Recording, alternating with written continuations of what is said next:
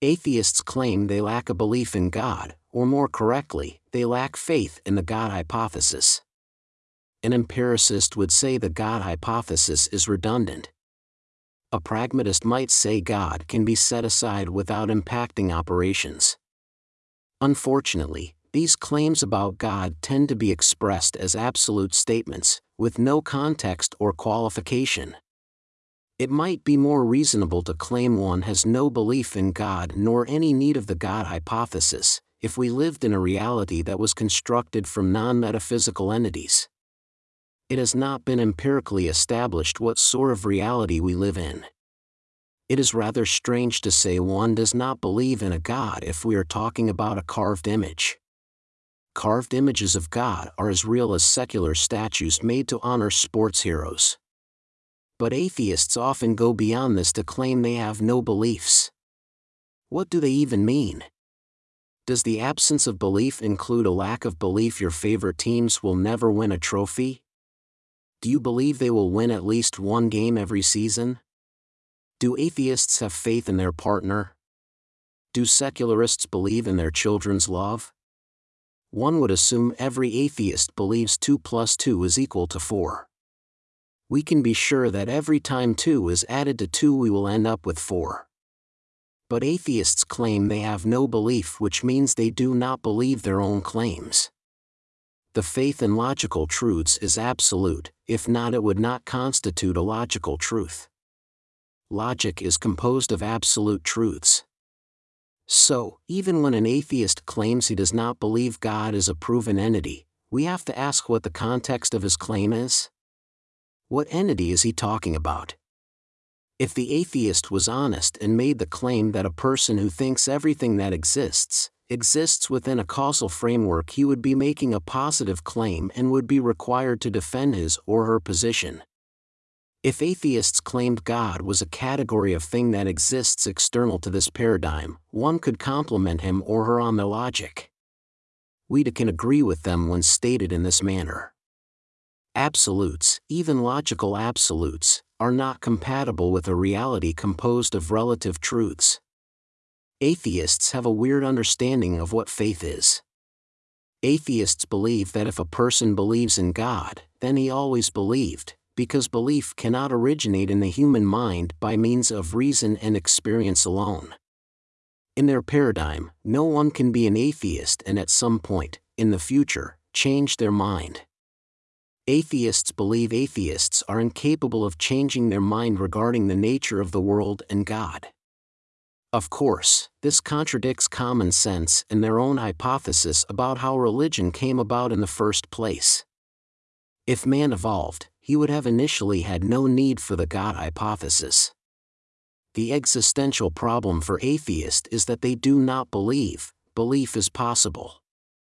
If we truly believed God existed, we would have to be considered rational persons making a rational estimation of the evidence. But it is a proposition of atheism that there is no evidence. Therefore, belief cannot be evidence based. But if there is no intellectual foundation for faith, no one can have faith or certainty about anything, without it being indicative of a mental problem. But is this not the problem of our day? A sense that nothing is real or certain and there are no immutable values? This is why atheists will make claims such as, no one believes in a God other than the one their parents believed in, because according to them, all belief is caused by parents brainwashing their innocent child or lesions in the brain. Indeed, the atheist worldview leaves us with only two options Either the believer was brainwashed by a pair of evil parents into believing a superstition, or they or their ancestor at some point managed to break the cycle and rid themselves of the ancient superstitions. What cannot happen, in the atheist universe, is for a rational atheist to look at the evidence and conclude they were wrong. In fact, atheists claim there is no evidence and so there is no path to faith other than by brainwashing. Atheists, in other words, cannot be wrong and Christians cannot be right. Christians cannot even have a defense other than that they were brainwashed. Atheists have such a strong faith in their own opinion that it can be considered dogmatic in their brains, infallible. If going down the atheist rabbit hole seems to make us demigods, then we need to analyze what is really happening between atheist and Christian in these eternal debates. First of all, the atheist's conception of faith as caused by brainwashing is idiotic. The world is not so constructed that observing it precludes any possibility the observer might think a higher intelligence might be involved in forming the universe.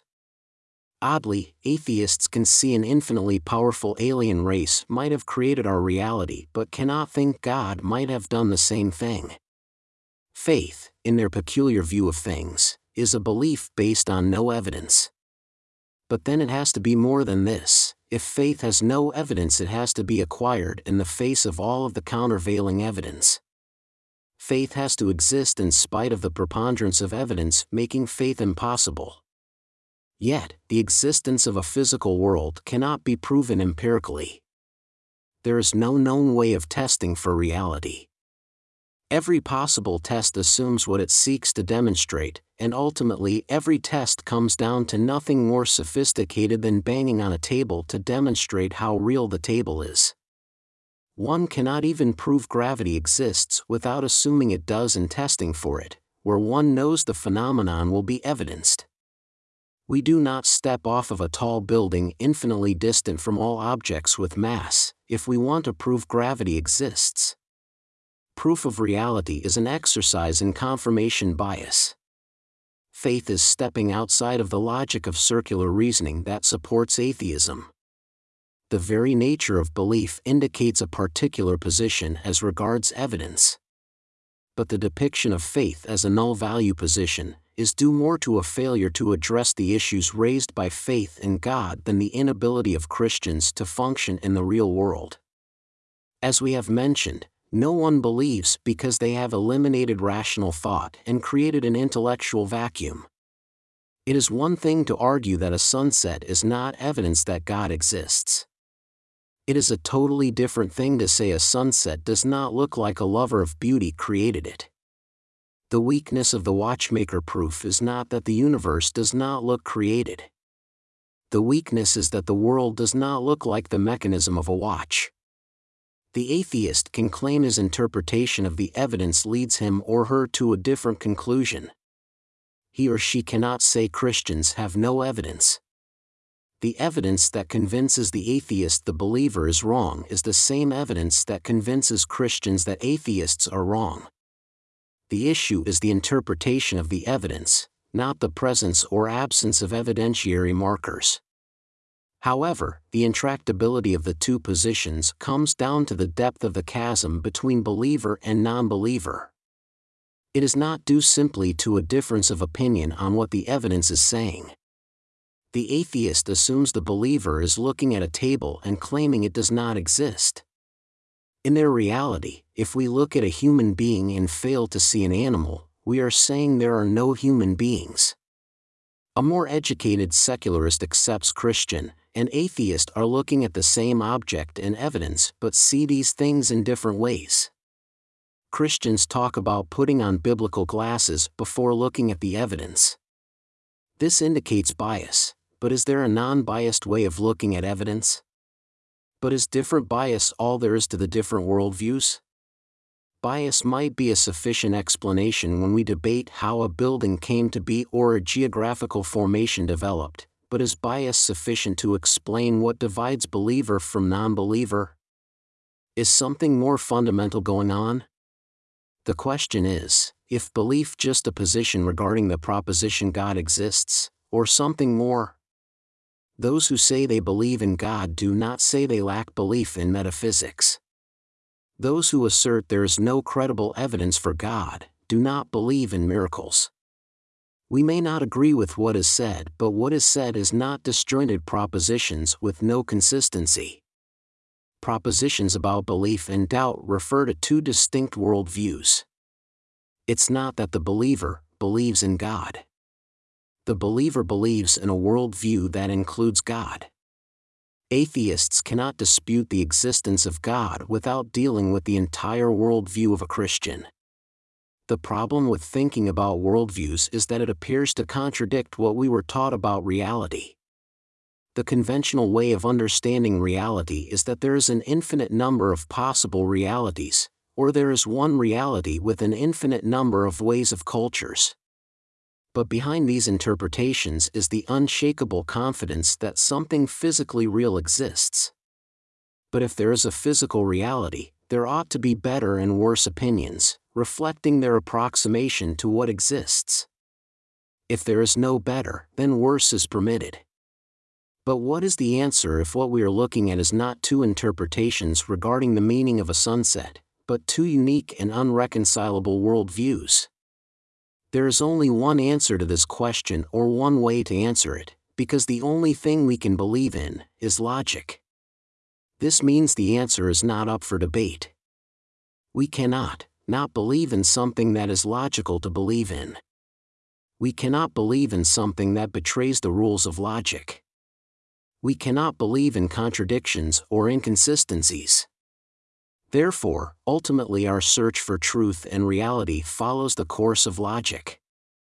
Which brings us back to how atheists view reality, because their view of reality is logically untenable too much attention has been paid to the imponderables, meaning the nature of the physical world. Too little has been paid to how our view about reality impacts how we live. It was mentioned that the vast majority of people think something real exists, even if they cannot be sure what reality is. When a person sees or hears something, there is something to see and hear. There is a reality that our senses, regardless how imperfect they do it, perceives. But is this conclusion based on anything more than an unprovable assumption that something real exists? As adults, we find ourselves trying to fathom which interpretation is the right one. Which worldview makes the most sense? What we pay less attention to is the impact the different worldviews have on reality itself. If there is no absolute truth and no means to validate opinions, how we adjudicate issues. How do we decide on a course of action if there is no right and no wrong? This is not just a moral or philosophical issue, it is a pragmatic one. There has to be some way of deciding between options other than throwing a dice. It's one thing to say all cultures are equal as ways to live, but there is only one Earth, and a lifeboat cannot be in two or more places at the same time. If a stone is just a stone, it has no value and there is no reason to fight over it. But if the stone is not an absolute, one person will say it is their stone and others may claim it ought to belong to all. If the only way we have to settle our differences is by the means physical reality give us, there will be war. When we consider gold, rivers, people, and money, the issue of who owns what becomes more important. This dollar may look like the dollars in use by everyone else, but this dollar is my dollar and no one but me can use it, at least until after I have spent it. The physical world tells us we must fight for what we want or regulate the fighting by means of law. But ultimately, law is itself just an opinion expressed by agents who are able to force compliance on the rest of us, therefore, also a cause for conflict. We live by the law, but whose law are we to live by? Because the law is as subjective as the reality is, of those who live under the law. We may claim an action is legal but not necessarily right, but we cannot prove it while under the law. Murder is not wrong under the law, it is illegal. What murder is, varies from state to state and from era to era within the same state. At one time, the serf was the property of the landowning lord and could be executed or punished with impunity, as there was no higher court of appeal. Now serfs are called the people and have rights under the law. If there is no way to know what causes gravity or what it is, how do we decide if it is right to have an abortion or not? What is there for the secularists but law? Even so, who gets to decide under what conditions an abortion is legal? There are no conditions under which a secularist can decide what is right and wrong, if we can legalize abortion, euthanasia, bestiality, then why not pedophilia? What exists to prevent it from becoming legalized? If you do not agree with the law, you can change it or you can ignore it and be a criminal, or you can rebel and protest and try and get it changed. But the one thing you cannot do is prove the law is not logical or moral or in contravention with any supposed right of man. Law has nothing to do with logic or morality. There is no logical basis for law. There is no moral basis for overturning the law. Indeed, if law was logical and if there were logical people to follow it, there would be no need for law. All that would be needed is logic. It is logical not to step in front of trains, and no logical person wishes to. But not everyone is logical, and so law is created for the unstable. The law does not stop the unstable or the criminal, however. If one is in such a condition that stepping in front of trains appears to be a reasonable thing to do, it is unlikely that the law will cause the person to reconsider. But the law does not exist for logical persons. Nor does it truly exist to contain evil. The law exists to guide the state. The law legitimizes the state in its response to those who challenge the social order but it is a tacit confession that the way of the state is essentially random and at best, self serving. The law is the result of the state having nothing to guide it but rules of its making. But the law is not something to be believed. The law is to be followed. In this sense, it is an attempt by human beings to recreate the physical law within a social setting. The speed limit is akin to a physical law, it can be followed or not followed, and if followed can be followed in different ways and degrees. It is the state that attempts to manifest the physical world and how it operates. One can think of the state as a god of the flesh, trying to turn all of its subjects into physical satellites obedient to the law. This is why the law does not truly work. It tells us when we do wrong, but it cannot tell us when we are going right it can tell us what not to do, but it cannot tell us what we ought to believe. In the end, all it does is turn us into automatons or part of a giant, unthinking machine called the state. We cannot believe in the law, but we can obey. To believe in something, we need other people. We can only believe in people who believe in us. When we are called believers, what we are is people who believe in people who believe. This is the church.